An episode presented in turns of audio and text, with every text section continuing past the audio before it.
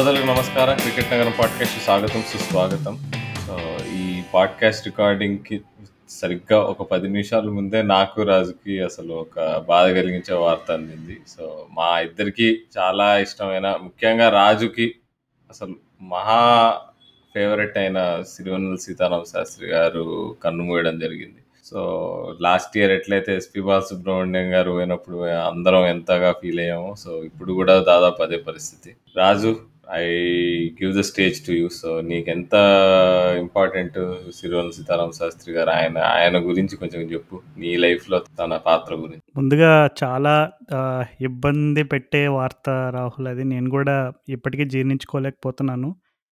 కానీ దీని గురించి ఎలా రెస్పాండ్ అవ్వాలో కూడా తెలియట్లేదు. ఎందుకంటే ఇంకా నాకు అది ఆ న్యూసే డైజెస్ట్ అవ్వలేదు. సో బేసిక్గా చెప్పాలంటే కాలేజ్ రోజుల్లో మామూలుగా లిటరేచర్ అంటే చిన్నప్పటి నుండి నేను న్యూస్ పేపర్ చదవడం వల్ల ఆసక్తి చిన్నప్పటి నుండి ఉంది. కానీ మనం కూడా ఒకటి రాయొచ్చు తెలుగులోనో ఇంగ్లీష్లోనో ఏదో ఒకటి క్రియేటివ్గా ఒక పోయం లాగానో లేదో ఒక చిన్న పాటలాగో మనం కూడా రాయొచ్చు అనే రకమైనటువంటి ఇన్స్పిరేషన్ మాత్రం నాకు తర్వాత తర్వాత సినిమాలు చూసే కొద్దీ ఆ సినిమాలో మాటలు ఏ కొన్ని గుచ్చుకుంటాయి మనకి సినిమాలో పాట విన్నప్పుడు కానీ లేదంటే మనం తెరపైన చూస్తున్నప్పుడు కానీ ఆ పాట మొత్తంలో ఎక్కడో ఒక కొన్ని కొన్ని పదాలు కొన్ని కొన్ని అక్షరాలు మనతోటి మాట్లాడుతూ అంటారు చూడు. అలాగా ఎప్పుడు ఆ ఇంపాక్ట్ మాత్రం నాకు చాలా ఉండేది. కానీ అప్పట్లో నేను ఎప్పుడు ఈ పాట రాసింది ఎవరు? ఈ పాట బ్యాక్గ్రౌండ్ ఏంటి? దీని గురించి పెద్ద ఆసక్తి చూపించేవాడిని కాదు కానీ ఎలా అయినా సరే నేను కూడా ఇలా ఇలాంటి ప్రాస వచ్చే పాట ఒకటి రాయాలని చెప్పి నేను మా క్లాస్లో జనరల్గా ఒక క్లాస్ రూమ్లో ఒక అరవై మంది డెబ్బై మంది పిల్లలు ఉన్నారంటే different different characters different different personalities ఉంటారు కాబట్టి నేను అలాగా కొన్ని కొన్ని యునీక్ పర్సనాలిటీస్ని తీసుకుని వాళ్ళ పైన కొంచెం సాంగ్స్ రాయడం కానీ లేదంటే కొన్నేమో ట్రోల్ సాంగ్స్ కొన్నేమో హై పిచ్ సాంగ్స్ ఇట్లా అనమాట సో ఆ విధంగా నేను చాలా సాంగ్స్ రీరైట్ చేశాను అనమాట ఆల్రెడీ మూవీలో రాసిన సాంగ్స్. సో అట్లా మా కాలేజ్లో చాలామందికి మనకి ఎలాంటి స్కిల్స్ ఉన్నాయని అప్పుడే గ్రహించారు.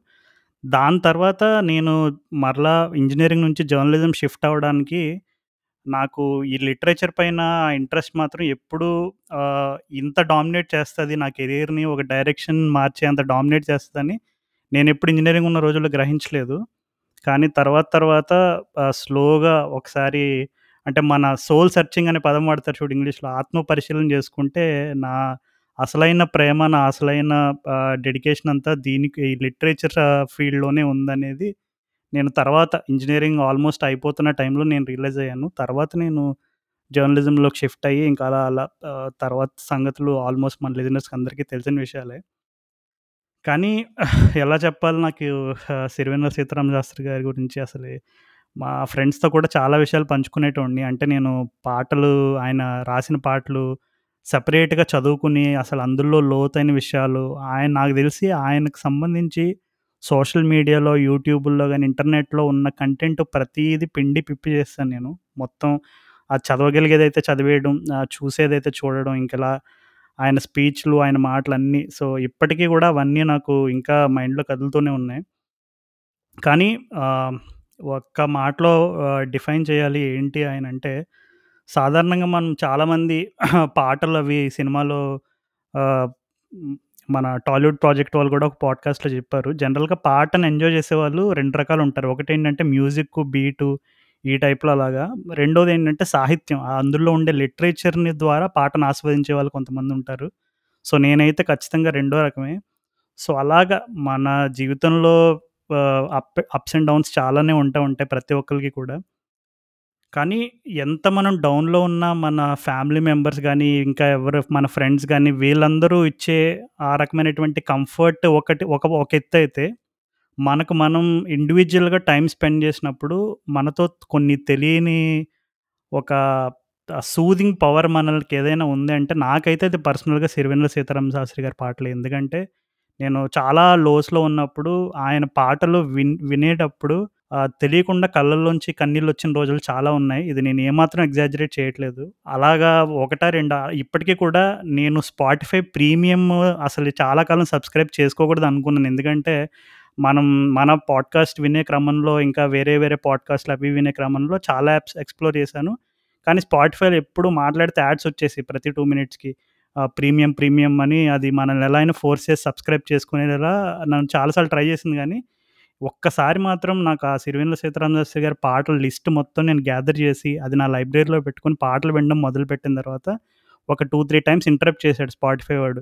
"నువ్వు ప్రీమియం సబ్స్క్రైబ్ అవ్వు" అని చెప్పి యాడ్లు ఓ దంచుతున్నాడు. నాకు అప్పుడు చిరాకు వచ్చింది చా అసలు ఏంది మనం ఇంత చిన్న విషయానికి ఆలోచిస్తున్నాం. అసలు ఈ పాటలో ఆ లిటరేచర్‌లో ఉండే ఫ్లేవర్ అసలు మనల్ని ఏ విషయం డిస్ట్రాక్ట్ చేయకూడదని చెప్పి వెంటనే ప్రీమియం సబ్స్క్రైబ్ చేసి నాకు ఇప్పటికీ నా స్పాటిఫైలో ఉండే ఒకే ఒక library Sirivennela Sitaram Sastri so soul soothing songs అని ఉంటుంది సో, దాంట్లో నేను కంటిన్యూయస్‌గా ఆయన రాసిన పాటలు, ఆయన ప్రత్యేకంగా దృష్టి పెట్టి చాలా ప్రశంసలు అందుకున్న పాటలు ఇవన్నీ నేను లిస్ట్ పెట్టుకుని అవన్నీ చాలా రోజులు ఇప్పటికీ వింటూనే ఉంటాను.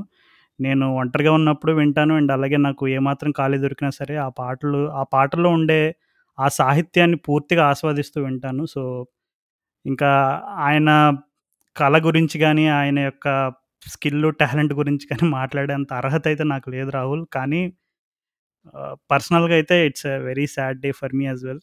నాకు కూడా జీర్ణించుకోవడం కష్టంగా ఉంది. సో, రాహుల్ నీకు ప్రత్యేకంగా నువ్వు బాగా ఆకర్షితుడు అయిన సందర్భం ఏదైనా ఉందా? 'సిరివెన్నెల' గారి పాటల్లో కానీ ఆయన ఏదైనా మాటల రూపంలో కానీ నిన్ను బా నిన్ను బాగా ఆకర్షించిన సంగతులు ఏమేమి ఉన్నాయి?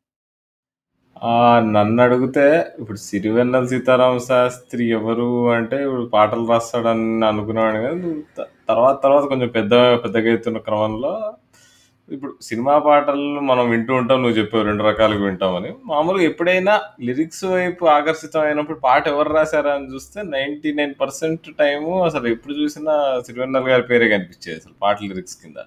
సో, అక్కడ అర్థమైంది అనమాట ఓకే. అంటే ఈయన లెవెల్ వేరు, మిగతా పాటల రచయితల లెవెల్ వేరని చెప్పి అక్కడ క్లియర్‌గా ఉండేది. అంటే కరెంట్ తెలుగు ఇండస్ట్రీలో. ఇది కాకుండా ఇప్పుడు 'ఎస్‌పీ బాలసుబ్రహ్మణ్యం' గారు ప్రోగ్రాంలో సిరివెన్నెలు వచ్చినప్పుడు కానీ వారు 'సిరివెన్నెల' పాటల గురించి బాలసుబ్రహ్మణ్యం గారు చెప్పడం కానీ అంటే అవన్నీ అక్కడ ఆయన గొప్పతనం అది అర్థమయ్యేది. ఆయన లిరిక్స్ ఎంత డీప్‌గా ఉంటాయనేది. బట్ ఒక్క పాట మాత్రం ఇస్ లైక్ వెరీ హెవీ. ఏంటంటే 'సింధూరం' సినిమాలో టైటిల్స్ లాస్ట్ పడేటప్పుడు ఒక పాట వస్తుంది 'అర్ధ శతాబ్దపు అజ్ఞానాన్నే స్వాతంత్రం అందామా' అని. ఆ పాట ఇప్పుడు పాడుకున్నా కానీ చాలా యాక్యురేట్‌గా ఉంటుంది రాజు. అసలు అంటే అది మేబీ ఇప్పుడు అది అర్ధ శతాబ్దపు, ఇప్పుడు అర్ధ శతాబ్దం దాటి డెబ్బై ఐదేళ్ళు దాటిపోయింది స్వాతంత్రం. చాలా చక్కగా చెప్పావు రాహుల్ అసలే. నాకు ఇంకా ఎక్కువగా నాకు లోతుగా గుర్తుండే పాట అలా వేసుకుంటూ ఉంటే లిస్ట్ చాలా పెద్దది ఉంది కానీ తరచూ ఎక్కువగా వినేది అండ్ అలాగే నాకు బాగా ఆహ్లాదంగా ఈ పాట విన్నప్పుడు ఎప్పుడు కూడా అదొక తెలియని పాజిటివ్ ఫీలింగ్ వస్తదనమాట. సో, అది ఆహ్, 'సీతమ్మ వాకిట్లో సిరిమల్ల చెట్టు' మూవీలో 'మరీ అంతగా మహా చింతక' అని ఒక సాంగ్ ఉంటది. సో, నిజంగా చాలా సార్లు మనం చాలా సందర్భాల్లో లైఫ్‌లో ఫ్రస్ట్రేట్ అవ్వడం అండ్ నెగెటివ్ ఎమోషన్స్ ఇవన్నీ కామన్నే. కానీ నిజంగా ఆ పాట చదివినప్పుడు అసలు అరే! మనం ఏంటి మనం ఆహ్, మనకుండే లైఫ్ టెన్షన్స్‌కి వాటికి మనం ఎందుకింత ఓవర్ రియాక్ట్ అవుతున్నాం? మనం ఎందుకు ఇంత మనకు మనమే చ లేనిది ఉన్నట్టు, ఉన్నది లేనట్టు ఊహించుకొని ఎందుకంత ఎగ్జాజరేట్ చేసుకుంటున్నాం అనే రకమైనటువంటి ఒక మనకు మనమే సెల్ఫ్‌గా క్వెషన్ వేసుకొని, మనకు మనమే కంఫర్ట్ ఆహ్, పె తెచ్చుకునే ఒక రకమైనటువంటి మంచి ఫీలింగ్ వస్తదనమాట. చాలా సందర్భాల్లో ఇప్పుడు 'సిరివెన్నెల సీతారామశాస్త్రి' గారు కూడా చాలా ఇంటర్వ్యూల్లో చెప్పారు. పాట అనేది ఎప్పుడు కూడా మనతో మాట్లాడినట్టుగా మనల్ని మనం మన ఇంకా మనం ఇంప్రూవ్ అవ్వడానికి మనం ఒక ప్రశ్న కింద ఉండాలి తప్ప వేరే రకంగా ఉండకూడదని చాలా సందర్భాల్లో ఆ భావం వచ్చేటట్టు చెప్పారు. అందుకే ఆహ్, ఆయన రాసిన ఏ ఏ పాటలోనైనా నీకు అంతరార్థం వెతుక్కుంటే నిజంగా ఆహ్, ఒక మనిషిని వెలుగు వై వెలుగు వైపుకు నడిపించేటట్టుగా ఉంటది తప్ప అది ఏమాత్రం కూడా వేరే ఆహ్, అర్థాలు అంటే ఇంక వెతుక్కుంటూ ఉంటే లోతుగా భూతార్థాల్లో ఆయన పాటలను భూతార్థాల్లో కూడా చేర్చేసిన పాటలు కొన్ని ఉన్నాయి. కానీ ఆయన చాలాసార్లు క్లారిఫికేషన్ ఇచ్చుకోవాల్సి వచ్చింది. నేను రాసిన కాంటెక్స్ట్ ఇది, సందర్భం ఇదని చెప్పి. సో, బేసిక్‌గా అందులో ఒక నాలుగు లైన్‌లు చదువుతాను. మన లిజనర్స్‌కి ఖచ్చితంగా చాలా గుర్తుండిపోయే పాట అది. మరీ అంతగా మహా చింతగా మొహం ముడుచుకోకల, పనేం తోచగా పరేషానుగా గడబిడ పడకు అలా, మతో ఎంతగా శృతే పెంచగా విచారాల విలవిల అని స్టార్ట్ అవుతుంది. కానీ అసలు మధ్యలో వస్తదనమాట. ఒక సా మా మంచి లైన్స్ మధ్యలో వస్తాయి. ఆహ్, అది ఏంటంటే, ఎండలను దండిస్తామా, వానలను నిందిస్తామా, చలినేటో తరిమేస్తామా చీపొమ్మని, కస్సుమని కలహిస్తామా, ఉస్సురని విలపిస్తామా, రోజులతో రాజీ పడమా సర్లెమ్మని సాటి మనుషులతో మాత్రం సాగనని ఎందుకీ పంతం పూటకొక పేచీ పెడుతూ ఏం సాధిస్తామంటే ఏం చెబుతాం ఎక్కిళ్ళే పెట్టి ఏడుస్తుంటే కష్టం పోతుందా? కదా! మరెందుకు ఈ గోల? అయ్యయ్యో పాపం అంటే ఏదో లాభం వస్తుందా? వృధా ప్రయాసపడాలా? చెమటలేం చిందించాలా? శ్రమపడేం పండించాలా? పెదవిపై చిగురించేలా చిరునవ్వులు? కండలను కరిగించాలా? కొండలను కదిలించాలా? చచ్చి చెడి సాధించాలా? సుఖశాంతులు? మనుషులను పెంచే రుజువు మమతలను పెంచే ఋతువు మన మనసులను తెరిచే హితువు వందేళ్ళైన వాడని చిరునవ్వు. సో ఇంకా నేను ఇంతకు మించి చెప్పలేను. దయతో మీకు ఈ పాట వినే అవకాశం దొరికితే ఒకసారి విని జస్ట్ ఆ లిరిక్స్ మాత్రం వినండి. I think if there is anything that defines Sirivennela గారు in nutshell I think that thought would that song would do a little bit of justice అని నేను అనుకుంటున్నా. సో అది Rahul. It's a sad day but move on and talk about cricket. ఎండలను దండిస్తామా? వానలను నిందిస్తామా చలినటో తరిమేస్తామా చీపమ్మని కస్సుమని కలహిస్తామా? ఉస్సురని విలపిస్తామా? రోజులతో రాజీ పడమా సర్లెమ్మని? సాటి మనుషులతో మాత్రం సాగనని ఎందుకు పంతం? పూటకొక పేచి పడుతూ ఏం సాధిస్తామంటే ఏం చెబుతాం? కష్టం పోతుందా? కదా? మరెందుకు గోలా? అయ్యయ్యో పాపం అంటే ఏదో లాభం వస్తుందా?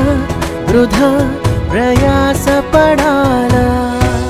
యా సో మనం అయితే ఇప్పుడు మొన్ననే అయిన న్యూజిలాండ్ టెస్ట్ మ్యాచ్ గురించి మాట్లాడుకుందాం. అసలు దీంతో పాటు అసలు చాలా క్రికెట్ జరుగుతోంది. ఐపీఎల్ సంబంధించి న్యూస్లు గంటకో న్యూస్ వస్తుంది టీమ్ రిటెన్షన్స్ గురించి. బట్ మొన్న కాన్పూర్లో అయిన క్రికెట్ మ్యాచ్ మాత్రం పర్ఫెక్ట్ టెస్ట్ మ్యాచ్ రాజు. చాలా రోజుల తర్వాత ఒక డ్రాన్ టెస్ట్ మ్యాచ్ జరిగింది ఇండియాలో. మామూలుగా ఇండియాలో ఎప్పుడైనా రిజల్ట్ వచ్చే టెస్ట్ మ్యాచెస్లో ఉంటున్నాయి ఇవాళ రేపు. మన స్పి బౌలింగ్ స్పిన్ బౌలింగ్ క్వాలిటీ అంతా పిచ్చెస్ కూడా నీకు కొంచెం ఈ క్రిటిసిజం కూడా ఉంది నీకు బయట వాళ్ళ నుంచి. వీళ్ళు బాగా స్పిన్నింగ్ ట్రాక్స్ తయారు చేస్తున్నారని. కానీ రెండు టీములు చివరికి ఎవరు బెటరా అనేది అని చూసుకుంటే India of course nine wickets down వరకు తీసుకొచ్చారు కాబట్టి ఇండియా డిజర్వ్ టు విన్ అని చెప్పుకోవచ్చు. బట్ న్యూజిలాండ్ వాళ్ళు ఈ- కండిషన్స్లో వాళ్ళ టీంతో అంత వరకు అసలు తీసుకెళ్ళి మ్యాచ్ ఫిఫ్త్ డే ఎండింగ్ వరకు తీసుకెళ్ళారంటేనే చాలా పెద్ద విషయం. అండ్ కాన్పూర్ నాకు చాలా ఇష్టం. ఎందుకంటే చిన్నప్పుడు ఎప్పుడు కాన్పూర్లో టెస్ట్ మ్యాచ్ అయినా కానీ అదొక ఆ వెన్యూ కొంచెం వేరేగా ఉంటుంది. గ్రీన్ స్టే స్టేడియం పేరే గ్రీన్ పార్క్ అండ్ చిన్న ఊర్లో స్టేడియం కాబట్టి అక్కడ ఏదో ఇప్పుడు ఫెసిలిటీస్ కూడా చాలా తక్కువ ఉన్నట్టు అనిపిస్తాయి. అండ్ అదేదో మీకు చిన్న మనం పక్క ఇంటి ఇంటి పక్కన క్రికెట్ గ్రౌండ్లో ఆడుతున్నట్టు కూడా ఒక్కోసారి అనిపిస్తుంది అనమాట బట్ ఈసారి అంటే మనం ఆ లాంగ్ షాట్ వ్యూ లో నీకు గ్రౌండ్ చూపించడం కాన్పూర్ స్టేడియం అది నాకు ఎందుకో బాగా ఎంజాయ్ చేసాయి టెస్ట్ మ్యాచ్ అంటే టీమ్స్ బాగా ఆడటము plus coverage of the test match కూడా చాలా బాగుండే. రాహుల్ నువ్వు కాన్పూర్ అనగానే గ్రీను గ్రీనరీ చాలా ఒక ఆహ్లాదమైన ఫీలింగ్ తెప్పించేలాగా చెప్పావు. కానీ unfortunately Kanpur is one of the most polluted cities in India and మనం చాలా క్లియర్గా ఫస్ట్ సెషన్ జరుగుతున్నప్పుడు అసలు ఫస్ట్ గంట సేపు మ్యాచ్ వీక్షించడానికి టీవీలో ఎంత కష్టంగా ఉందో నాకు తెలిసి మన లిజనర్స్ అందరూ కూడా చూసే ఉంటారు. అంటే ఆల్రెడీ మనం ఒకసారి ఇండియా శ్రీలంక టెస్ట్ మ్యాచ్ జరిగినప్పుడు ఈ పొల్యూషన్ వల్ల ఢిల్లీలో ఏం జరిగిందనేది చూసాము. చాలామంది శ్రీలంకన్ ప్లేయర్స్ పాపం ఆడడానికి మన శ్రీలంకనే కాదు ఇండియన్ ప్లేయర్స్ కూడా చాలామంది చాలా ఇబ్బంది పడి బ్రీతింగ్ ప్రాబ్లమ్స్ వచ్చి చాలా జరిగినాయి. సో మరి ఇలాంటి ప్లేసెస్లో మ్యాచెస్ అవి ప్లాన్ చేసినప్పుడు ప్లేయర్స్ హెల్త్ పరంగా వాళ్ళకి ఏమీ అడ్వర్స్ ఎఫెక్ట్స్ లేకుండా ఉండేటట్టు ఆలోచించడం కూడా ముఖ్యం. కానీ ఈరోజు టాపిక్ అది కాదు. మనం మాట్లాడుకోబోయేది జరిగిన టెస్ట్ మ్యాచ్లో సంగతులు. సో అది పక్కన పెట్టేస్తే మరి టెస్ట్ మ్యాచ్ నేను అంత డీటెయిల్గా ఫాలో అవడానికి కుదరలేదు. ఎందుకంటే నేను వేరే మ్యాచ్ కవరేజ్ చేస్తున్నాను అండ్ దాని తర్వాత కొంచెం ఇంపార్టెంట్ పని మీద నేను ట్రావెల్ చేయాల్సి వచ్చింది. సో ఈ మ్యాచ్లో నేను గమనించిన అంశాల గురించి కొంతమంది దగ్గర నేను తీసుకున్న ఫీడ్బ్యాక్ సంబంధించి నాకు కొన్ని ప్రశ్నలు ఉన్నాయి రాహుల్. కొంతమంది ఏమంటున్నారంటే ఇండియా వాళ్ళు సెకండ్ ఇన్నింగ్స్లో ఒక క్లారిటీ అంటే ఈ పిచ్ ఇలా ఉంది కదా! ఈ ఈ టార్గెట్ సరిపోతుందేమో, లేదు ఇలా ఆడితే ఈ అప్రోచ్ ఆడితే మనకి విన్నింగ్ ఛాన్సెస్ బాగుంటాయి డిక్లరేషన్ ఇంకా కొంచెం ముందుగా లేదు అప్రోచ్ కొంచెం అగ్రెసివ్‌గా ఉండే బాగుంటుందని ఇలాంటి విమర్శలు నేను ఎక్కువ విన్నాను. సో, ఫస్ట్ అండ్ ఫార్‌మోస్ట్ అసలు ఈ ఇండియా సెకండ్ ఇన్నింగ్స్‌లో బ్యాటింగ్ సంబంధించి నువ్వు గమనించిన సంగతులతో ఇప్పుడు నేను చెప్పిన ఈ విమర్శన అస్త్రాలు ఏదైతే ఉన్నాయో, వాటితో నువ్వు ఏకీపిస్తావా ఒకవేళ ఏకీపించకపోతే నీ పాయింట్ ఆఫ్ వ్యూ ఏంటి దీనికి సంబంధించి? India second innings batting. Second innings batting వాళ్ళు fair to be fair minimum two two eighty total వరకు లాగితే కానీ ఇప్పుడు లాస్ అనే ఒక క్వశ్చన్ని నీకు నెగెట్ చేయలేము అనుకున్నారు అది ముమ్మాటికి నిజమే ఇప్పుడు నువ్వు చూసుకుంటే న్యూజిలాండ్ వాళ్ళు ఆడిన ఫోర్త్ ఇన్నింగ్స్లో కూడా ఒక్కసారి టామ్ తమ్ అవుట్ అయిన తర్వాతనే నీకు ఓకే మన వాళ్ళు కొంచెం టాప్ మీదకి వెళ్ళిపోయి వరే వీళ్ళు వాళ్ళు గెలిచే ఛాన్స్ ఉందేమో అనిపించింది. లేదంటే అప్పటి వరకు ఇక మ్యాచ్ డ్రా అయిపోతుంది అని ఫిక్స్ అయిపోయాం మనం. సో అప్రోచ్ సంగతి వస్తే ఫాస్ట్గా ఆడి ఉండొచ్చు కదా డిక్లేర్ తొందరగా చేసి ఉండొచ్చు కదా అంటే ఆ పిచ్ అసలు అట్లా లేనే లేదు. అసలు బాల్ పైకి లేవనే లేవట్లే మోకాలు పైకి బాల్ రావడం అంటే గగనంలాగా ఉంది ఇప్పుడు అది చూసాం కూడా. ఫోర్త్ ఇన్నింగ్స్లో Tom Latham Kane Williamson partnership కొంచెం గమనిస్తే వాళ్ళు అటాకింగ్ ఆడారు ఆ పార్ట్నర్షిప్ నీకు టా విలియమ్సన్ స్టెప్ అవుట్ అయ్యి ఫోర్ కొట్టాడు. లేతం కూడా నీకు లూజ్ బాల్స్ కొట్టడానికి ట్రై చేస్తున్నాడు. లేతం అవుట్ అయిన పద్ధతి కూడా చూస్తే నీకు అది కొంచెం షార్ట్ అండ్ వైడ్ ఉన్నట్టు అనిపించి ఓకే చలో దీన్ని అటాక్ చేద్దాం ఫోర్ కొడదాం అని చెప్పి ట్రై చేశాడు. కానీ ఆ కండిషన్స్లో అంత నువ్వు అట్లాంటి షాట్ ఆడడం కూడా లూజ్ షాట్గా కనిపించింది అనమాట మనకి రీప్లే చూస్తే. ఎందుకు అంటే కండిషన్స్ అలా ఉన్నాయి. సో క్విక్ స్కోరింగ్ అనేది అసంభవం అసలు ఆ పిచ్ పైన ఫిఫ్త్ డే మీద. సో ఫోర్త్ డే కండిషన్స్ కూడా పెద్ద తేడా ఏం లేవు. ఇంకో ఇంకొంచెం ఇంకొంచెం బెటర్గా ఉండేమో అంటే ముందు రోజు బ్యాటింగ్కి అండ్ నాకు తెలిసి పర్ఫెక్ట్ ఇన్నింగ్స్ అబ్బా. అంటే పర్ఫెక్ట్ నీకు ఈ డే క్లోజ్కి ఒక ఐదు ఓవర్లు ఉండేటట్టు డిక్లేర్ ఇచ్చారు. అండ్ మనకు వికెట్ కూడా వచ్చింది. మనం ఎందుకు అవుట్ చేయలేకపోయాము లాస్ట్ డే రోజు అంటే న్యూజిలాండ్ వాళ్ళకి కొద్ది క్రెడిట్ ఇవ్వాలి. అండ్ పిచ్ కూడా నీకు కొంచెం ఫాస్ట్ టర్న్ ఉంటే నీకు బ్యాట్ ప్యాడ్ క్యాచ్లో అవి ఇవి వచ్చేవి. ఈ టెస్ట్ మ్యాచ్ మొత్తంలో చూసుకుంటే అసలు బ్యాట్ ప్యాడ్ క్యాచ్ ఒక్కటి కూడా లేదు. అన్నీ నీకు ఏదో బోల్డ్ లేదా ఎల్బిడబ్ల్యూ ఉన్నాయి. ఇంకా వికెట్స్ అన్నీ మెయిన్ బౌన్స్లో ఉండడం వల్లనే వచ్చినాయి. అంటే ఇప్పుడు మరి లాస్ట్ డేలో మా మరి విలియం సోమర్విల్ నైట్ వాచ్మెన్గా వచ్చాడు. సో అతను ఒక సెషన్ మొత్తం ఆడేశాడు. సో మరి దీనికి ఏం చెప్తావు? అంటే ఇప్పుడు వి- విలియం సోమర్వెల్ ఏమి ఎస్టాబ్లిష్డ్ బ్యాట్స్మెన్ కాదు. కాకపోతే నైట్ వాచ్మెన్గా తను మీద ఉన్న ఎక్స్పెక్టేషన్స్ని తను ఓవర్కమ్ చేసి ఒక సెషన్ అంతా ఆడడం అనేది మరి మామూలు విషయం కాదు. ఎస్పెషల్లీ ఇండియన్ కండిషన్స్లో that too against the quality of Ashwin and Jadeja and even Axar Axar Patel కూడా ఇండియన్ కండిషన్స్లో తన యావరేజ్ కానీ తన స్ట్రైక్ రేట్ కానీ చూసుకుంటే ఆల్మోస్ట్ ఇప్పుడు స్పిన్ డిపార్ట్మెంట్లో అశ్విన్ జడేజా వాళ్ళు స్టార్ట్ అయినప్పుడు వాళ్ళది ఎలా ఉండేదో దానికంటే ఇంకా బెటర్గా ఉంది సో ఓవరాల్గా కన్సిడర్ చేసుకుంటే ఇంత ఇలాంటి అటాక్ పైన మరి నైట్ వాచ్మెన్ కూడా సర్వైవ్ అవ్వగలిగాడంటే కంప్లీట్లీ కండిషన్స్ ఏని అంటావా? లేదు బౌలర్స్ ఏమైనా కొంచెం వేరేగా అంటే చేంజ్ ఆఫ్ పేస్ కానీ చేంజ్ ఆఫ్ టాక్టిక్స్ ఏదో ఒకటి. ఎందుకంటే నేను ఎందుకు ఈ పాయింట్స్ స్ట్రెస్ చేస్తున్నానంటే నేను Sri Lanka and West Indies test match cover చేశాను ఫస్ట్ టెస్ట్ మ్యాచ్ సో దాంట్లో కూడా ఇప్పుడు మన ఇండియాలో ఎలా అయితే స్పిన్నర్స్ కంటిన్యూస్గా వేస్తూ ఉంటారో టూ బోత్ ఎండ్స్ నుంచి అక్కడ కూడా అదే రకమైనటువంటి సినారీ చూశాను. మేబీ అక్కడ కండిషన్స్ కొంచెం స్లైట్లీ డిఫరెంట్ అయి ఉండొచ్చు కానీ ఎప్పుడైతే అక్కడ ఆ మ్యాచ్లో కూడా Joshua da Silva and Nkrumah Bonner అని ఇద్దరు కూడా శ్రీలంకను శ్రీలంకని చాలాసేపు ఫ్రస్ట్రేట్ చేస్తారు. ఆల్మోస్ట్ ఒక వన్ అండ్ హాఫ్ సెషన్ అసలు వికెట్ అయ్యారు వాళ్ళిద్దరూ కలిసి. సో శ్రీలంక వాళ్ళు చాలా ఫ్రస్ట్రేట్ అయిపోయి different different tactic tactics try చేస్తూ ఉంటారు. లాస్ట్కి ఏం చేస్తారంటే వాళ్ళు కొంచెం ఆ బాల్ వేసే పేస్ని స్లైట్గా వేరీ చేసి ఒకే లైన్ అండ్ లెంత్కి స్టిక్ అయ్యి కొంచెం పర్సిస్టెంట్గా వేస్తారు. అప్పుడు ఫైనల్గా వికెట్ వస్తుంది అనమాట సో నేను మన మ్యాచ్ని కంటిన్యూస్గా ఫాలో అవ్వలేకపోయాను కాబట్టి నేను అడుగుతున్నా. సో ఆ పర్టికులర్గా మరి ఇప్పుడు లాస్ట్లో ఈవెన్ ఇజాజ్ పటేల్ కూడా ఆల్మోస్ట్ దగ్గర దగ్గర చాలా ఓవర్ సర్వైవ్ అవ్వాడు. లాస్ట్ ఫిఫ్టీ మినిట్స్ ఎంతో. సో రచిన్ రవీంద్ర అంటే ఓకే. ఈజ్ తనకి టాలెంట్ ఉన్న బ్యాట్స్మెన్ కొంచెం గుర్తింపు ఉంది. సో మరి Ajaz Patel and William Somerville వీళ్ళిద్దరూ ఆహ్, ఇన్ని బాల్స్ ఫేస్ చేయగలిగారంటే మరి దానికి కారణం ఏమని అనుకోవచ్చు మనం?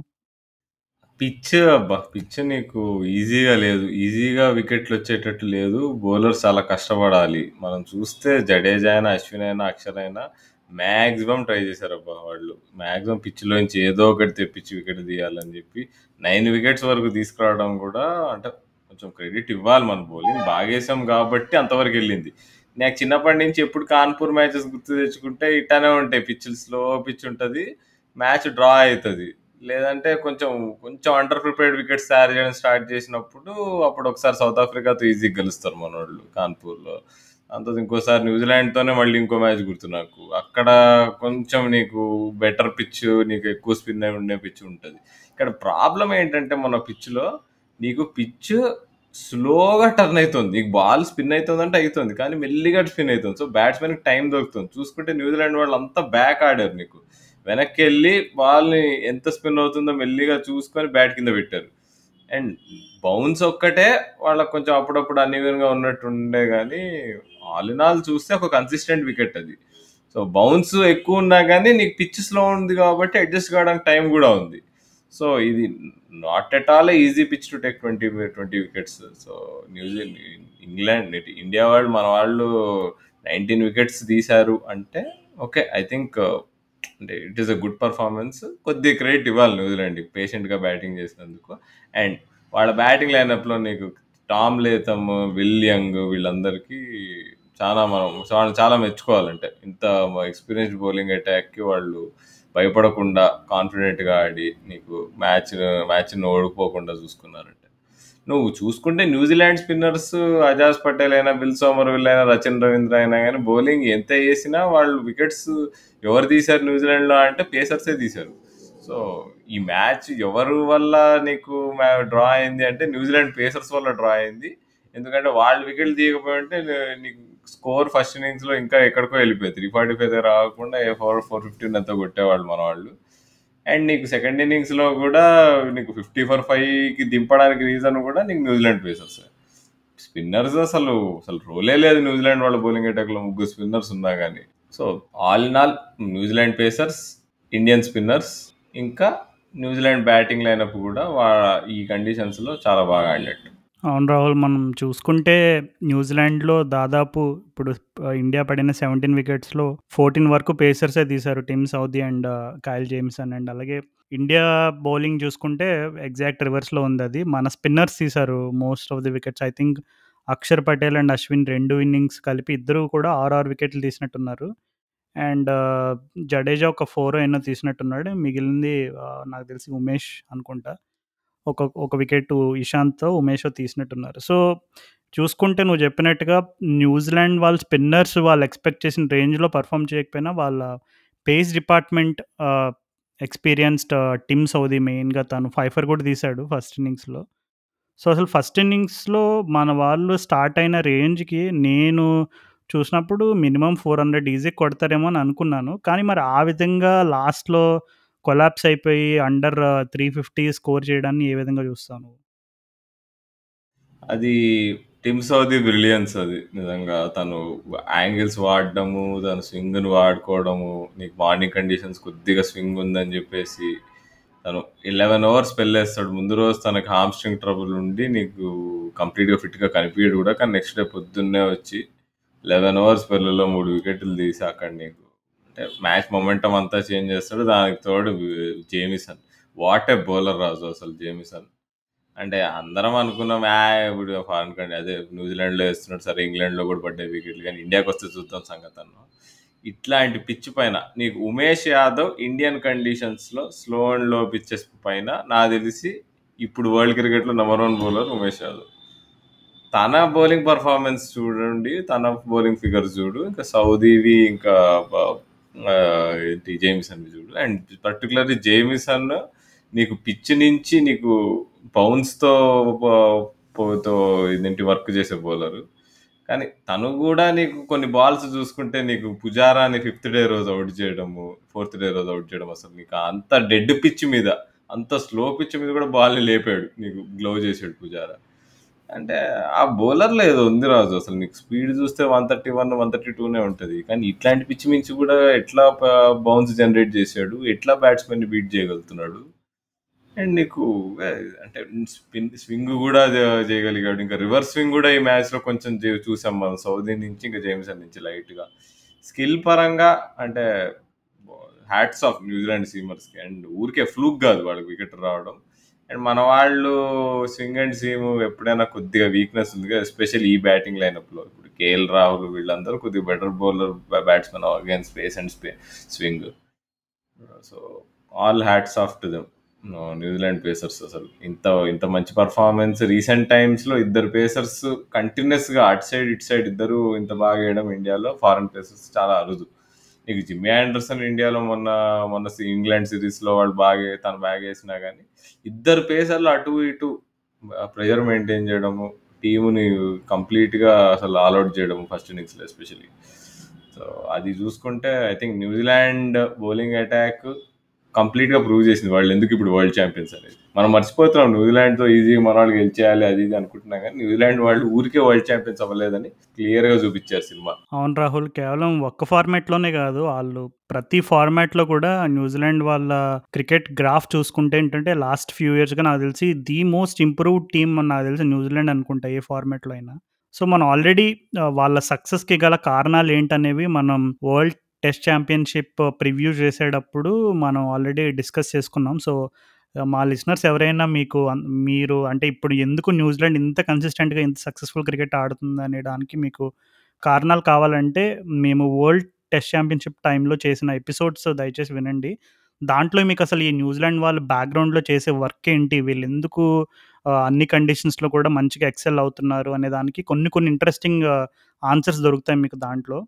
So, coming back to this test match అసలు రాహుల్ శ్రేయస్ అయ్యర్ డెబ్యూ అండ్ అలాగే శ్రేయస్ అయ్యర్ టాలెంట్ గురించి ఎప్పటి నుంచో ఇండియన్ క్రికెట్‌లో టాక్స్ ఉన్నాయి. అంటే is he the next big thing అని చాలా సార్లు తను ఎప్పుడైతే ఢిల్లీ డేర్ డెవిల్స్ ఆ తను ఆ టీం ఎలా ఉండదంటే కంప్లీట్‌లీ ఇంకా ఢిల్లీ అనగానే అది ఇప్పుడు చాలామంది RCB bad luck team bad luck team అని చెప్తూ ఉంటారు. కాక అది ఆర్‌సీబీ ఎక్కువ హైలైట్ అవ్వడానికి కారణం ఆఫ్‌కోర్స్ విరాట్ కోహ్లీ అనే ఒక స్టార్ ప్లేయర్ ఉన్నాడు కాబట్టి ఆర్‌సీబీ ఇంకా ఎక్కువ ఫోకస్ అవుతుంది అంటే చాలా ఫెయిల్యూర్ టీమ్స్ ఉన్నాయి ఐపీఎల్‌లో. కానీ ఆర్‌సీబీ ఎక్కువ ఫోకస్ అవ్వడానికి కోహ్లీ కొంచెం ఆ పెద్ద ఇమేజ్ ఉంది కాబట్టి ఆటోమేటిక్‌గా అది ఎక్కువ నోటీస్ అవుతుంది కానీ ఢిల్లీ వాళ్ళు కూడా they had a phase where ప్రతి సీజన్ ఇంకా వాళ్ళు టాప్ ఫోర్లో ఫినిష్ అవ్వడం ఇట్లా ఒక 3, 4 సీజన్స్ గడి నడిచినాయి వాళ్ళకట్లా. సో, ఆ టైంలో ఐ థింక్ వాళ్ళు శ్రేయస్ అయ్యర్‌ని ఎయిటీన్ నైన్టీన్లో ఇప్పుడు తనకి ఎయిటీన్ ఉన్నప్పుడు నైన్టీన్ ఉన్నప్పుడు తీసుకున్నారు. సో, ఐ థింక్ uh, ఒక్క మ్యాచ్‌లో మిచెల్ స్టార్క్‌ని చిన్నస్వామి స్టేడియంలో నాకు ఇంకా గుర్తు. తను ఢిల్లీకి ఆడుతున్నప్పుడు అప్పుడు స్టార్క్ ఆర్‌సీబీకి ఆడేవాడు. 2015లో అనుకుంటా. ఒక ఫోర్ ఫోర్ కొడతాడు రాహుల్ అది backward four flat six backward point పైన. సో, అంటే కొన్నిసార్లు నీకు అలా ఒక షాట్ చూడగానే తెలిసిపోతుంది అరే! వీడిలో ఏదో సంథింగ్ స్పెషల్ స్పార్క్ ఏదో ఉందని చెప్పి. సో, శ్రేయస్ అయ్యర్ జనరల్‌గా మీరు ఐపీఎల్ తను ఫస్ట్ ఫ్యూ సీజన్స్ ఎలా ఆడాడు చూడండి. మీరు నిజంగా తను 18, 19 ఇయర్స్ కుర్రోళ్ళు ఆడలేదు. చాలా ఎక్స్‌పీరియన్స్‌డ్ క్రికెటర్ uh, లాగా ఆడాడు. So, that itself was a hint that he was made for some big things in cricket అని. కానీ పాపం అనుకున్నంత పొటెన్షియల్‌కి రీచ్ అవ్వలేదు. అంటే లాస్ట్ ఫ్యూ ఇయర్స్‌లో తను కొంచెం ఇన్‌కన్సిస్టెన్సీ అండ్ అలాగే ఇంజురీస్ అండ్ అలాగే తన ఢిల్లీ క్యాపిటల్స్ క్రూషియల్ టైంలో తనకి ఇంజురీ అవ్వడం. ఇలా కొన్ని కొన్ని విషయాలు తనకు కలిసి రాలేదు. బట్ ఓవరాల్‌గా చూసుకుంటే ఇప్పుడు తనకి అవకాశం వచ్చింది. ఫస్ట్ ఇన్నింగ్స్‌లో సెంచరీ కొట్టాడు అండ్ సెకండ్ ఇన్నింగ్స్‌లో హాఫ్ సెంచరీ కొట్టాడు. So, Shreyas Iyer the batsmen గురించి రాహుల్ ఈ మ్యాచ్‌లో పర్టికులర్గా నిన్ను ఇంప్రెస్ చేసిన అంశాలు ఏమేమి ఉన్నాయి? స్పిన్ ఆడడంలో నాకు తెలిసి young బ్యాట్స్‌మెన్‌లో Shreyas Iyer number one batsmen. కానీ ఎంత బాగా స్పిన్ ఆడగలడో పేస్ అండ్ స్వింగ్‌కి అంతే స్ట్రగుల్ అవుతున్నట్టు మనం చూస్తూ వచ్చాము. ఈ మ్యాచ్‌లో కూడా అది కనిపించింది. మనం గట్టిగా చూస్తే. తను స్పిన్నర్స్ వేస్తున్నప్పుడు వాళ్ళని అటాక్ చేసి మంచిగా రన్స్ కొట్టేసి ఇది చేసేసాడు కానీ పేసర్స్ అగైన్స్ తన ఈ మ్యాచ్‌లో తన రన్స్ ఎన్ని కొట్టాడు అసలు ఎంత కంఫర్టబుల్‌గా ఉన్నాడు. ఎన్ని బాల్స్‌గా ఇన్ కంట్రోల్ ఉన్నాడని చూస్తే క్లియర్‌గా డిఫరెన్స్ తెలిసిపోతుంది. తన వీక్‌నెస్ ఏంటో తెలిసిపోతుంది. కాబట్టి ఇండియా స్పెషలిస్ట్‌గా మేబీ శ్రేయస్ అయ్యర్‌ని పెట్టుకోవచ్చేమో టీంలో అని ఉంది కానీ లాంగ్ టర్మ్‌గా నా నాకు తెలిసి ఇప్పుడు సౌత్ ఆఫ్రికా టూర్ తీసుకెళ్తే నా తన బ్యాటింగ్ స్టైల్, తన బ్యాటింగ్ టెక్నిక్ అది అంత అంత ఉపయోగపడొచ్చు అనుకుంటున్నా పడదనుకుంటున్నా. బట్ ఈ ఈ మ్యాచ్‌లో తను ఆడిన రెండు innings top notch innings. And second innings especially wickets పడిపోయినాయి. ఫైవ్ డౌన్ ఉండే. అండ్ అప్పుడు కరెక్ట్‌గా టీమ్ సౌదీ మంచి స్పెల్ వేస్తుండే లైన్‌గా రెండు వికెట్లు తీసాడు. తర్వాత కూడా నీకు అయ్యర్ ఒక ఎడ్జ్ ఫోర్ కూడా అయింది. అప్పుడు సెకండ్ స్లిప్ స్లిప్ లేకుండే. సో, అది సర్వైవ్ అయ్యి ఈ నీకు తర్వాత అక్షర్ పటేల్‌తో, అశ్విన్‌తో పార్ట్నర్‌షిప్‌లు చేసి టీముని అసలు సో, సాహాతో, అశ్విన్‌తో పార్ట్నర్‌షిప్స్ చేసి so and all credit to him. But అంటే I would prefer to see Vihari. But విహారీకి వేరే ప్లాన్ వేశారు మన వాళ్ళు. ఓకే. సౌత్ ఆఫ్రికా వెళ్ళి అక్కడ uh, టీముని లీడ్ చేసి అక్కడ రెడీ అయ్యి అక్కడ కండిషన్స్‌కి అలవాటు పడిపోయి ఉంటే రెడీగా నీకు టెస్ట్ సిరీస్‌కి ఉంటాడని. But I think India test మ్యాచెస్‌లో I think Shreyas అయ్యర్‌ని తీసుకోవడంలో ఏమాత్రం తప్పు లేదు. ఎందుకంటే తనకి తను స్ట్రగుల్ అయ్యే ప బౌలర్స్ కానీ తను స్ట్రగుల్ అయ్యే కండిషన్స్ కానీ ఇండియాలో ఉండవు. అండ్ uh, తన డొమెస్టిక్ యావరేజ్ uh, చూసుకుంటే ఫిఫ్టీ ప్లస్ ఉంటుంది సో, అది ఊరికే రాదు కదా! బట్ నా ఒక్క బాధ ఏంటంటే ఇప్పుడు విహారీకి కూడా కూడా ఈక్వల్లీ గుడ్ ప్లేయర్ నన్ను అడిగితే ఇప్పుడు ఇండియన్ కండిషన్స్‌లో. ఇప్పుడు Vihari Ranji trophy average sixty ఉంటుంది ఎంతో. కానీ మరి తనకు అన్యాయం జరిగిందనే బాధ అంతే. అంటే ఎప్పటినుంచో ఇప్పుడు మనం even Sanjay Manjrekar book uh, గురించి మనం uh, రివ్యూ చేసినప్పుడు కూడా చెప్పుకున్నాం. అంటే ఈ ముంబై క్రికెట్ అనే ఒక బ్రాండ్ ఏదైతే ఉందో పర్టికులర్గా ముంబై క్రికెట్ uh, షాడో నుంచి వచ్చిన క్రికెటర్స్ కానీ లేదు ఆ ఆ అకాడమీలో గ్రూమ్ అయిన క్రికెటర్స్ కానీ ఒక రకమైనటువంటి ఒక స్పెషల్ అట్రాక్షన్ ఉంటదనేది మనకి చాలా క్లియర్‌గా అర్థమవుతుంది. ఎందుకంటే ఈవెన్ సూర్యకుమార్ యాదవ్ కూడా సెలెక్ట్ అయ్యాడు. దీన్ని బట్టి మనం ఒక అంచనా వేసుకోవచ్చు. ఎంతైనా ముంబై ఆ క్రికెట్ బ్రాండ్ ఇమేజ్ మాత్రం కొంచెం అన్ని క్రికెట్ అసోసియేషన్ కంటే ఒక మెట్టు పైలోనే ఉంటదని మనకి చాలా క్లియర్‌గా అర్థమవుతుంది దీని ద్వారా. యా మరి ఇప్పుడైతే రహానే మరి డ్రాప్ అయిపోతాడంటావా? Stand in. మర్చిపోయా రాహుల్. ఇందాక ఒక పాయింట్ యాడ్ చేయడం. ఇందాక నువ్వు అంటున్నావు గదా! అంటే ఇండియన్ కండిషన్స్‌కి మేబీ శ్రేయస్ అయ్యర్ పర్ఫెక్ట్ ఏమో అని. అంటే నాకు కూడా నువ్వు చెప్పిన ఆ వ్యూ నాకు కరెక్టే అనిపించింది. ఎందుకంటే ఇప్పుడు రహానే, పుజారా ఇద్దరు కూడా 33 సో, మరి శ్రేయస్ అయ్యర్‌కి ఇంకా టైం ఉంది. తను 26 మేబీ ఫ్యూచర్‌లో ఇప్పుడు అందరికీ తెలుసు. అంటే రహానే అండ్ పుజారా వాళ్ళిద్దరి రోల్స్ ఏంటి టెస్ట్ క్రికెట్‌లో అని. ఇప్పుడు శ్రేయస్ అయ్యర్ ఆ రోల్ క్లియర్‌గా ప్లే చేయగలడా? అంత గ్రిట్టీగా ఆడగలడా? అనేది మనకి స భవిష్యత్తు సమాధానం చెప్తుంది. కానీ ఇప్పటికైతే ఇండియన్ కండిషన్స్‌లో మేబీ వాళ్ళిద్దరి స్థానంలో ఎవరో ఒకరిని భర్తీ చేస్తాడని అందరూ అనుకుంటున్నారు. అది ఎంతవరకు మరి తను ఫుల్‌ఫిల్ చేయగలడనేది మనం ఫ్యూచర్‌లో మాట్లాడొచ్చు. బట్ మరి ప్రజెంటేషన్స్ ప్రెజెంటేషన్స్ అడిగినప్పుడు రహానే కూడా ఏమాత్రం హింట్ ఇవ్వలేదు. అంటే మరి నెక్స్ట్ మ్యాచ్‌లో కోహ్లీ అన్న తిరిగి వచ్చినప్పుడు మరి ప్లేసెస్ ఎట్లా అంటే ఎవరు డ్రాప్ అవుతారనే టైప్‌లో క్వశ్చన్ వచ్చినప్పుడు మరి సరైన సమాధానం అయితే రాలేదు. Pure typical diplomatic Ajinkya Rahane లాగా ఆన్సర్ చేస్ చేసాడు.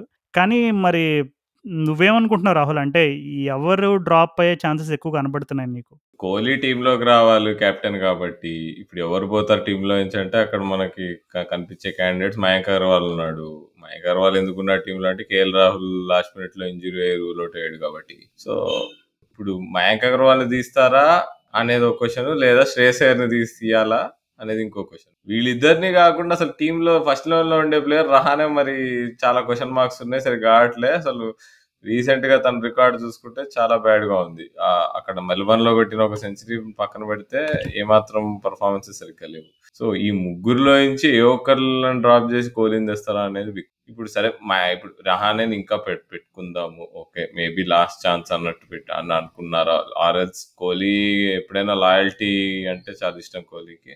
So, no we're backing Rahane అనే స్టాన్స్‌తో లేదు రహానే ఆడతాడు అని మొండిగా అంటే మరి మయాంక్ అగర్వాల్ బదులు ఓకే. కోహ్లీ వచ్చాడు అనుకుందాం. మరి ఓపెనింగ్ ఎవరు చేస్తారు? అలా కుదురుతుంది అంటారు ఆటోమేటిక్గా అంటే ఆ సిట్యుయేషన్‌లోనే ఆడాలి. ఇంకా అదే టీమ్ కాంబినేషన్ అని ఫిక్స్ అయితే మరి పుజారా ఆడగలడు. అంటే పుజారా ఎట్లాగో వచ్చేది నెంబర్ త్రీ నెంబర్ త్రీ అంటే టెస్ట్ క్రికెట్‌లో ఇండైరెక్ట్‌గా you have to be ready to face ball number two ఎందుకంటే టెస్ట్ క్రికెట్‌లో తెలుసు మనకి ఫస్ట్ టూ ఓపెనర్స్ అవుట్ అవ్వడం అనేది అది హైలీ పాసిబుల్ సినారియో. ఎందుకంటే ఎట్లాంటి కండిషన్స్ అయినా first two overs red cherry తోటి ఎలాంటి బౌలర్స్‌కైనా స్వింగ్, సివింగ్ అనేది లభిస్తుంది సో, పుజారేకి అది అంత ఛాలెంజింగ్ రోల్ రోల్‌లా ఉండదు. అంటే must be used to playing in స అండ్ దట్ టు ఇండియన్ కండిషన్స్‌లో కాబట్టి that should not be a big factor. కానీ మరి అంత సాహసం చేస్తారు. ఎందుకంటే బ్యాటింగ్ లైనప్ అంతా ఇప్పుడు మూవ్ అవుతుంది. అప్పుడు అప్పుడు పుజారా ఓపెనింగ్ వెళ్తే మరలా కోహ్లీ అన్న మరి నెంబర్ త్రీకి వస్తాడా? లేదా నెంబర్ ఫోర్కి వస్తాడా? అంత అంత జిమ్నాస్టిక్స్ చేయడం కొంచెం రిస్కే అంట. ఎందుకంటే న్యూజిలాండ్ వాళ్ళు అల్లాటప్ప టీం అంటే మరి ముంబై వాంకెడే స్టేడియంలో కోహ్లీ ఒకసారి ఇంగ్లాండ్ వాళ్ళకి అనుకుంటా చుక్కులు చూపించాడు. గుర్తుందా? జయంత్ యాదవ్తో కలిసి. మరి ఆ మెమరీస్ ఏమన్నా గుర్తొచ్చి కోహ్లీ అన్నకి ఎక్స్ట్రా బూస్ట్ వచ్చి అరే ఇది అసలు నా ఇది నా హోమ్ గ్రౌండ్ లాంటిది ఇది నేను కాంకర్ చేయగలను అసలే నేను ఒక్కడనే ఒక డబుల్ సెంచరీ కొట్టగలను ఎప్పుడు కోహ్లీ న్యాచురల్గానే చాలా కాన్ఫిడెంట్గా ఉంటాడు. అండ్ అందులోకి ఈ ముంబై వికెట్ అరే మనకి బా ఇది చాలా అచ్చొచ్చిన వికెట్ రా మనకి ఈజీగా కలిసి వస్తుంది ఏమి పరేషన్ పడక్కర్లేదు బ్యాటింగ్ డిపార్ట్మెంట్లో అని. తను ఆ సాహసం చేస్తాడు అంటావు మరి ఓపెనింగ్ స్లాట్లో? ఓపెనింగ్? అంటే పుజారానా? కోహ్లీ అన్న ఓపెన్ చేయడు కోహ్లీ ఓపెన్ చేయడు. ఆ పుజారాని పుష్ చేసి అప్పుడు ప్రతి ఒక్కరి ప్లేస్ ఒక ఐడియా ఉంది. మొన్న కాంట్రేటర్స్ మాట్లాడుతుండే. ఇప్పుడు సాహా ఉన్నాడు. సాహాను ఓపెనింగ్ చేపించగా ఏముంది? ఓకే ఆడగలడు తను కీపింగ్ చేస్తూ ఓపెనింగ్ చేయడం అనేది లిటరల్ ఇంపాసిబుల్ టెస్ట్ క్రికెట్లో. ఎందుకంటే ఫస్ట్ ఇప్పుడు జనరల్గా లాజిక్ ఏంటంటే ఇప్పుడు కీపర్స్ వాళ్ళు దాదాపు ప్రతి అంటే టెస్ట్ క్రికెట్లో one of the most stressful job wicket keeping. ఎందుకంటే బౌలర్స్కైనా రెస్పెక్ట్ ఉంటుంది బ్యాట్స్మెన్కైనా రెస్పెక్ట్ ఉంటుంది. కానీ కీపర్స్ ఎప్పుడు కూడా వాళ్ళు స్పిన్నర్ వేసిన పేసర్ వేసిన కంటిన్యూస్గా టైర్డ్ ఇప్పుడు ఏదైనా సరే అంటే ఇప్పుడు ఇండియా ఫస్ట్ బ్యాటింగ్ చేసినా లేదు సెకండ్ బ్యాటింగ్ చేసినా కీపర్ని ఓపెన్ చేయడం అనేది నిజంగా అది literally it's a very challenging task అది మరి అది అంత సక్సెస్ఫుల్గా ఎవరైనా చేశారేమో చరిత్రలో నాకైతే పేర్లు గుర్తులేవు. కానీ కీపర్ని ఓపెనింగ్ పంపించడం అనేది Saha is a very well capable batsmen no doubt about that. But considering ఇప్పుడు ఆల్రెడీ తను మొన్న ఈ ఫస్ట్ టెస్ట్ ఆడినప్పుడే తనకి కొంచెం ప్రాబ్లమ్స్ అంటే క్రాంప్స్ రావడం బ్యాక్ బ్యాక్ ఇష్యూస్ రావడం ఇవన్నీ స్టార్ట్ అవ్వడం మనం చూసాం. సో ఇవన్నీ ఇంజురీస్ అతని ఇంజురీస్ అతని ఏజ్ ఫ్యాక్టరీ ఇవన్నీ దృష్టిలో పెట్టుకుని ఇండియా వాళ్ళు అతన్ని ఓపెనింగ్ పంపించే సాహసం అయితే ఖచ్చితంగా చేయరని నేను నమ్ముతున్నాను మరి. సో రహానే పైన వెయిట్ అంటావు అయితే? రహానే పైన వెయిట్ అనేది మరి అది నన్ను నన్ను అడిగితే అది జరగదు అనుకుంటున్నాను ఎందుకంటే రహానేని తీసేసే తీసేసే అంత సాహసం చేయరు. కానీ గతంలో అసలు పుజారా లాంటి వాళ్ళని పక్కన పెడతారని ఎవరో అనుకోని టైంలో పుజారాని పక్కన పెట్టేశారు. సో ఇది కూడా జరిగితే అంత సర్ప్రైజ్ అయితే కాదు. బట్ నేను అనుకోవడం మేబీ ఓపెనర్స్లోనే ఎవరో ఒకళ్ళు అంటే శుభ్మన్ గిల్ కానీ లేదు మయాంక్ అగర్వాల్ కానీ లేదు శ్రేయస్ అయ్యర్ వీళ్ళ ముగ్గురులో ఎవరో ఒకళ్ళ పైన వెయిట్ పడుతుందేమో అని నేను అనుకుంటాను ఇదివరకు the greatest Australian cricket team ఉన్నప్పుడు అప్పుడు లేట్ నైంటీస్లో ఇట్లాంటి ప్లేయర్స్ నీకు మై జిమ్మీ మాహెర్ ఇదేంటి బ్రాడ్ హార్జ్ వీళ్ళందరూ డొమెస్టిక్లో వందలు రెండు వందలు మూడు వందలు కొట్టుకుంటూ ఉంటే నీకు టీంలో ఛాన్స్ వచ్చేది కాదు. మైక్ హస్సీ వీళ్ళంతా ఉండేవాళ్ళు. వాళ్ళందరి టీంలో ఛాన్స్ ఒకళ్ళు వచ్చినా కానీ వచ్చి రాగానే ఒక బ్రహ్మాండంగా ఆడేసినా కానీ ఇమీడియట్గా ఇప్పుడు ఏ ఏ ప్లేయర్ ప్లేస్లో అయితే వచ్చారో వాళ్ళు ఫిట్ అవ్వగానే వీళ్ళు పీకేసేవాళ్ళు నిర్దాక్షణీయంగా. మరి ఇట్లా మరి నిర్దాక్షణీయంగా అయ్యర్ని పీకేస్తారా అనేది క్వశ్చన్ కానీ కన్సిడరింగ్ మన మిడిల్ ఆర్డర్ కొంచెం నీకు రహానే ఫామ్లో లేడు పుజారా ఫామ్ లేడు. పుజారా కూడా నీకు రెడ్ హార్ట్ ఫామ్లో ఉంటే నాకు తెలిసి ఓకే అయ్యర్ని డ్రాప్ చేద్దాం అనుకునేవాళ్ళు కానీ పుజారా కూడా కొద్దిగా ఇన్కన్సిస్టెంట్గా ఉన్నాడు. పెద్ద స్కోర్లు ఈ మధ్య స్కోర్ చేయట్లేదు అనేది కనిపిస్తుండగా నాకు తెలిసి ఒక ఫామ్లో ఉన్న బ్యాట్స్మెన్ ఉంటే బెటర్ ఏమో నెంబర్ ఫైవ్లో ఆడడానికి. New coach and new setup ఇవన్నీ మాట్లాడుకునే ముందు what about our new T twenty captain Rohit Sharma T twenty captain Rohit Sharma అంటే మనకు ఆల్రెడీ చాలా సిరీస్లలో చూసాం కోహ్లీ రెస్ట్ తీసుకున్నప్పుడల్లా రోహిత్ శర్మ క్యాప్టెన్సీ చేశాడు. బట్ ఇక్కడ ఇంట్రెస్టింగ్ కాంబినేషన్ ఏంటంటే కొత్త కోచ్తో పాటు కొత్త క్యాప్టెన్ ఉన్నాడు ఇప్పుడు. కొత్త కోచ్ అయితే చాలా డిఫరెంట్గా తెలిసిపోతుంది రాదు. అంటే టీము ఇక అంటే ఒకసారి ఒకటి ఏంటంటే కెమెరా వాళ్ళు మరీ మరీ ప్రతిదానికి రావు రాహుల్ ద్రవిడ్ ఫేస్ మీద పెడుతున్నారు. బట్ అయినా కానీ కొంచెం మేబీ యంగ్స్టర్స్ని చూస్తే కూడా కొంచెం రిలాక్స్డ్ ఉన్నట్టు ఉన్నారనిపించిందా నీకు కొత్త కోచింగ్ సెటప్లో? అవును రాహుల్ ఆ టీ ట్వంటీ సిరీస్లో నాకు అంటే ఆటోమేటిక్గా నీకు ఇప్పుడు సెటప్ అంతా మారినప్పుడు నీకు డిఫరెన్సెస్ కనబడతాయి.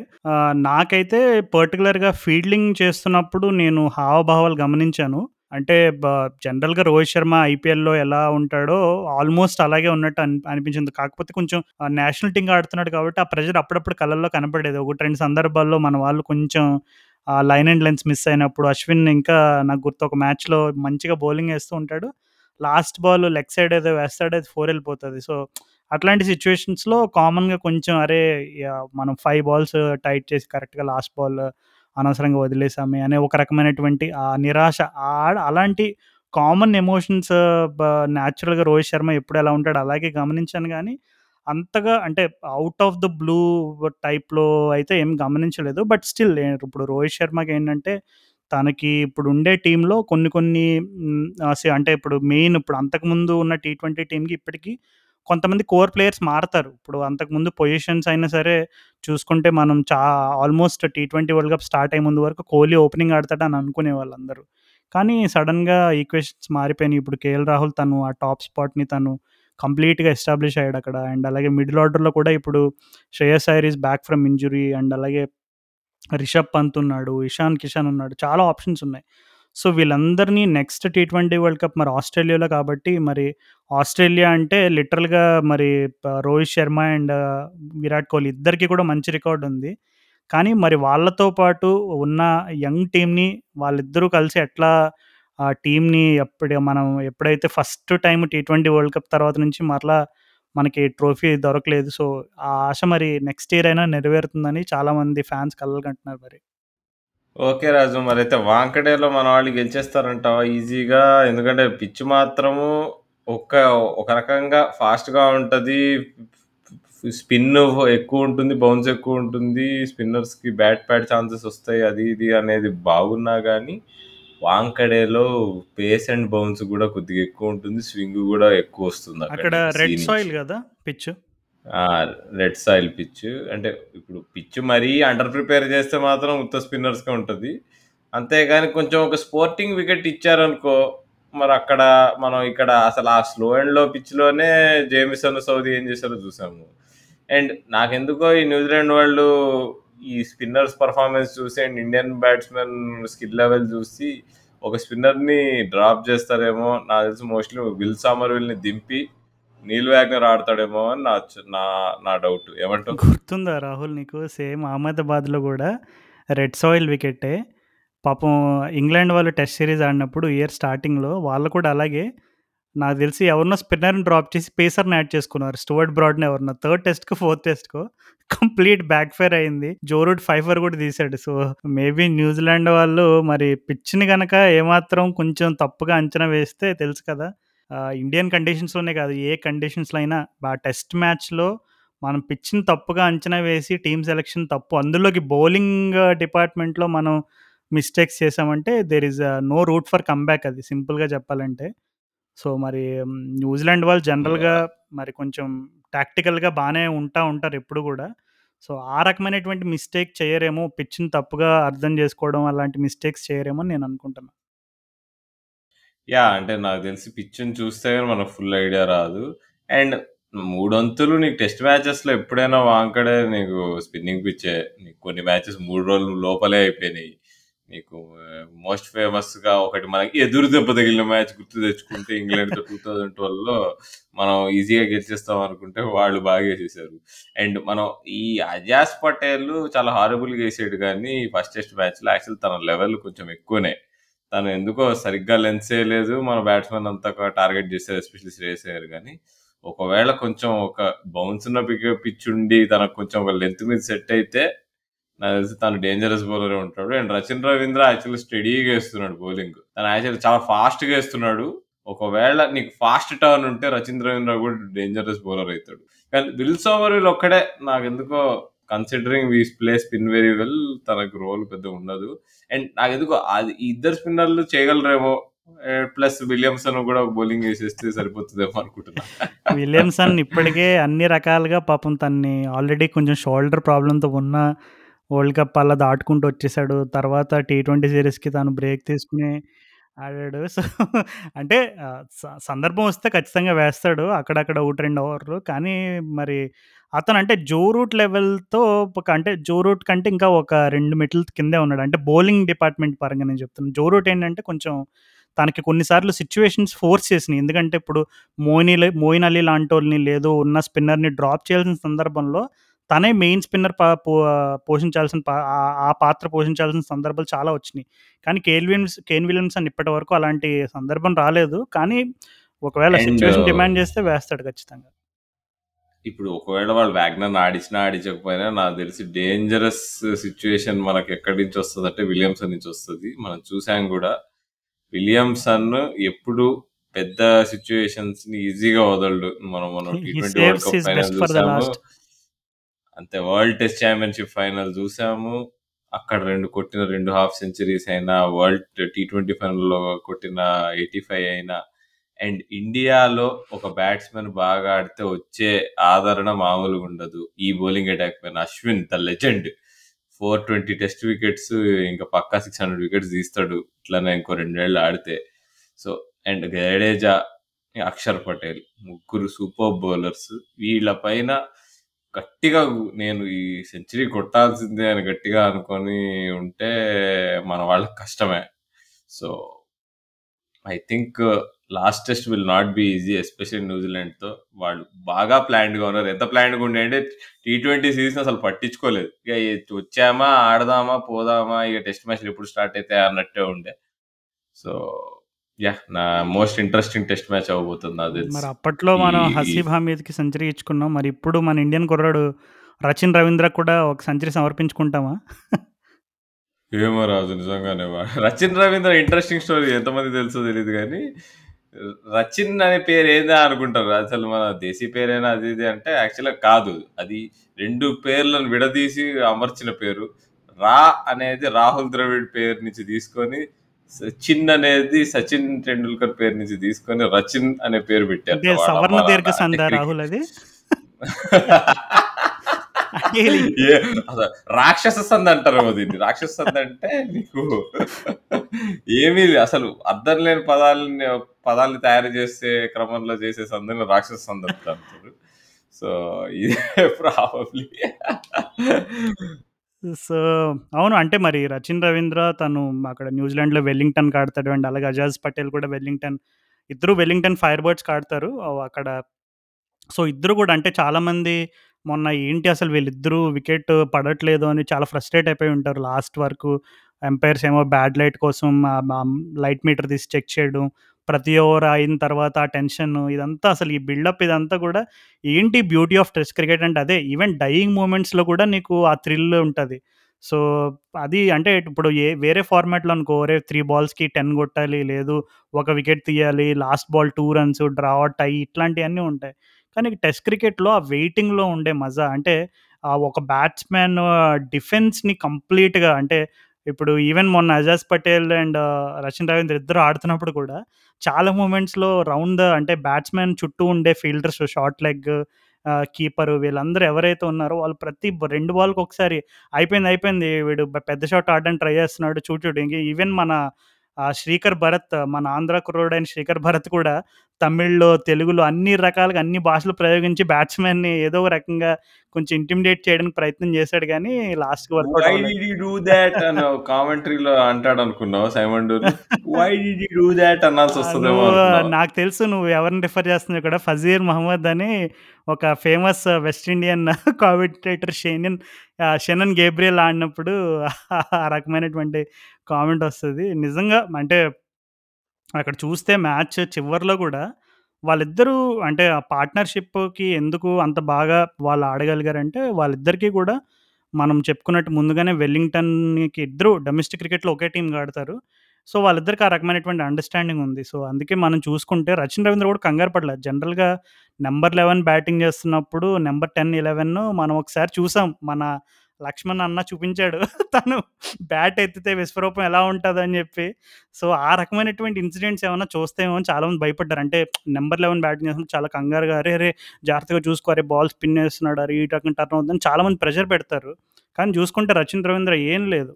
నీకు ఒకవేళ ఒక ఓవర్ తిని ఆడుతున్నాడు. ఒక ఓవర్ తను ఆడాల్సొస్తే ఏం లేదు. జస్ట్ ఊరికే గ్లౌస్ పనిచేసి అరే! మంచిగా ఆడుకో అని ఒక చిన్న మాట చెప్పి వెళ్ళిపోయినట్టు ఉంటుంది అంటే అలా నీకు వాళ్ళు ప్రెషర్ కూడా లేకుండా అంత బాగా డిఫెండ్ చేయడం అనేది నిజంగా కమెండబుల్ ఎఫర్ట్ అది.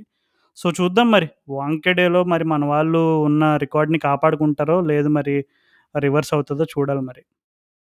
ఓకే. సో మళ్ళీ మనం సెకండ్ టెస్ట్ మ్యాచ్ తర్వాత సో మనం మన ప్రౌడ్ హోమ్ రికార్డ్‌ని కాపాడుకుంటామో విన్నింగ్ సిరీస్తో లేదంటే ఇంకోసారి మళ్ళీ ఈ సెకండ్ టెస్ట్ మ్యాచ్ కూడా డ్రా చేసుకొని కొంచెం okay hats off to world championship champions అంటాము. లేదంటే మ్యాచ్ ఓడిపోతాము అనేది చూసుకొని మళ్ళీ ఎపిసోడ్ చేద్దాము. అప్పటికి ఐపీఎల్ రిటర్న్స్ కూడా పూర్తయ్యి మనకి ఫుల్ లిస్ట్ వచ్చి ఉంటుంది. ఇవాళ రాత్రికే వచ్చేస్తుంది. డేవిడ్ బై ఆల్రెడీ లేడు. చూద్దాం మరి చూసుకొని కొట్లాడుకోవడమే ఇక. ఏ రషీద్ అన్న లేడు ఇంకా మీ హైదరాబాద్కి. ఎట్లా మరి? ఏదో నెగోషియేషన్స్ ఏదో ట్రై చేయడానికి ట్రై చేశారంట అబ్బా కానీ మరి వర్కౌట్ అవ్వలేదంట. అంటే ఒక రకంగా ఇప్పుడు Rashid Khan number one T twenty bowler తనకంటే ఇప్పుడు ఇంకో ప్లేయర్కి ఎక్కువ డబ్బులు ఇస్తున్నారు తన టీం వాళ్ళు అంటే అది కొంచెం ఆహా మరి నేను వరల్డ్లో నాకంటే బెటర్ బౌలర్ ఎవరు లేనప్పుడు నాకే ఎక్కువ డబ్బులు రావాలి కదా నాకే అన్నట్టు అడగడం కరెక్టే కానీ మరి ఏమో ఇక మరి ఒక్కోసారి ఇప్పుడు ధోని ఏమన్నాడు ఇప్పుడు నేను వేరే ప్లేయర్స్ కోసం అని చెప్పి నేను తక్కువ డబ్బులు తీసుకోవడానికి రెడీ అన్నాడు. కానీ మరి అందరికీ అంత ఉదార హృదయం ఉండదు అందరికీ అసలు ఈ డైలాగ్తో మన కొంతమంది స్పెషల్ లిజనర్స్ అసలు ఎగిరి గంతేస్తారు రాహుల్. కానీ అది ఖచ్చిత వందకి వంద శాతం నిజం. ధోని తను ఏదైతే చెప్పాడో తను ఆ, నిజంగా తను లాస్ట్ మ్యాచ్ కూడా పాపం చెన్నైలో ఆడాలని చెప్పాడు. సో హోప్ఫుల్లీ ఇప్పుడు వచ్చే ఇయర్లో మరి ఇంకా మరి మెగా ఆప్షన్స్కి సంబంధించి ఇంకా ఏమేమి సర్ప్రైజెస్ చూడబోతున్నామో ఏ ఏ టీంలో ఎలాంటి న్యూ ఫ్రె ఫ్రెష్ ఫేసెస్ ఏమేమి చూడబోతున్నాము ఏ ఏ టీం కోర్ ఎలా ఉండబోతుందో చాలా క్వశ్చన్ మార్క్స్ ఉన్నాయి. ఈవెన్ అభిషేక్ కూడా మెసేజ్ చేశాడు దాని గురించి డిస్కస్ చేయమని. బట్ ఇప్పుడు మనకున్న అఫీషియల్ ఇన్ఫర్మేషన్ ప్రకారం మనం అంత లోతుగా అయితే విశ్లేషించలేము వాటి గురించి. ఓకే మరి మళ్ళీ సెకండ్ టెస్ట్ మ్యాచ్ తర్వాత కలుద్దాం. తర్వాత new South Africa team announce చేస్తారు. మనం అది ఆట్ టి- ఆ అవుతుందో లేదో చిన్న డౌట్ కూడా ఉంది. బట్ ఐ థింక్ మన వాళ్ళు మేనేజ్ చేసేస్తారు. బికాస్ సౌత్ ఆఫ్రికా వాళ్ళకి చాలా కష్టాలు ఉన్నాయి. సో ఈ సిరీస్ క్యాన్సిల్ అయితే పాపం వాళ్ళు చాలా లోతుల్లోకి దిగిపోతారంట అప్పుల్లో. సో ఆ పరంగా అయినా కానీ మన వాళ్ళు కొద్దిగా రిస్క్ ఉన్నా కానీ ధైర్యం చేసి పోవాలనే కోరుకుంటున్నాను నేను. అవునవును. సో రీసెంట్గా మనం చాలా న్యూస్ వింటున్నాం. అంటే లైక్ ఏదో కొత్త వేరియంట్ వచ్చింది మరలా కొత్త కోవిడ్ వేవ్ స్టార్ట్ అవబోతుందని చాలా న్యూస్లు వస్తున్నాయి. సో దయచేసి అందరూ జాగ్రత్తగా ఉండండి. అంటే అంత సేఫ్ అయిపోయింది మరలా లైఫ్ బ్యాక్ టు నార్మల్ అని ట్రావెల్స్ అండ్ ఇట్లాంటి అనవసరమైన ప్లాన్స్ ఏమైనా ఉంటే కట్ చేసుకోండి. ఒకవేళ అత్యవసరంగా ఎక్కడికైనా వెళ్ళాల్సిన సందర్భాలు జర్నీలు చేయాల్సి వచ్చినా సరే please try and follow all the safety protocols ఏవైతే ఉన్నాయో మాస్క్ యూస్ చేయడం కానీ అండ్ అలాగే శానిటైజర్స్ రెగ్యులర్గా యూస్ చేయడం కానీ ఎక్కడికైనా పబ్లిక్ ప్లేస్కి వెళ్ళినప్పుడు కొంచెం ఎక్స్ట్రా కేర్ఫుల్గా ఉండడం ఇవన్నీ ఫాలో అవ్వడం మర్చిపోకండి. సో మరలా మనందరం ఇండియా న్యూజిలాండ్ సెకండ్ టెస్ట్ అయిన తర్వాత ముంబై టెస్ట్ మ్యాచ్ అయిన తర్వాత ఆ ముచ్చట్లతో కలుసుకుందాం. అంతవరకు మా పాడ్కాస్ట్ వింటూ ఉండండి అండ్ అలాగే మీ ఫ్రెండ్స్తో కూడా షేర్ చేయండి. సో మరలా మన మనం అందరం కలుసుకునేంత వరకు నా తరపు నుండి అండ్ అలాగే రాహుల్ తరపు నుండి టాటా అండ్ గుడ్ బై.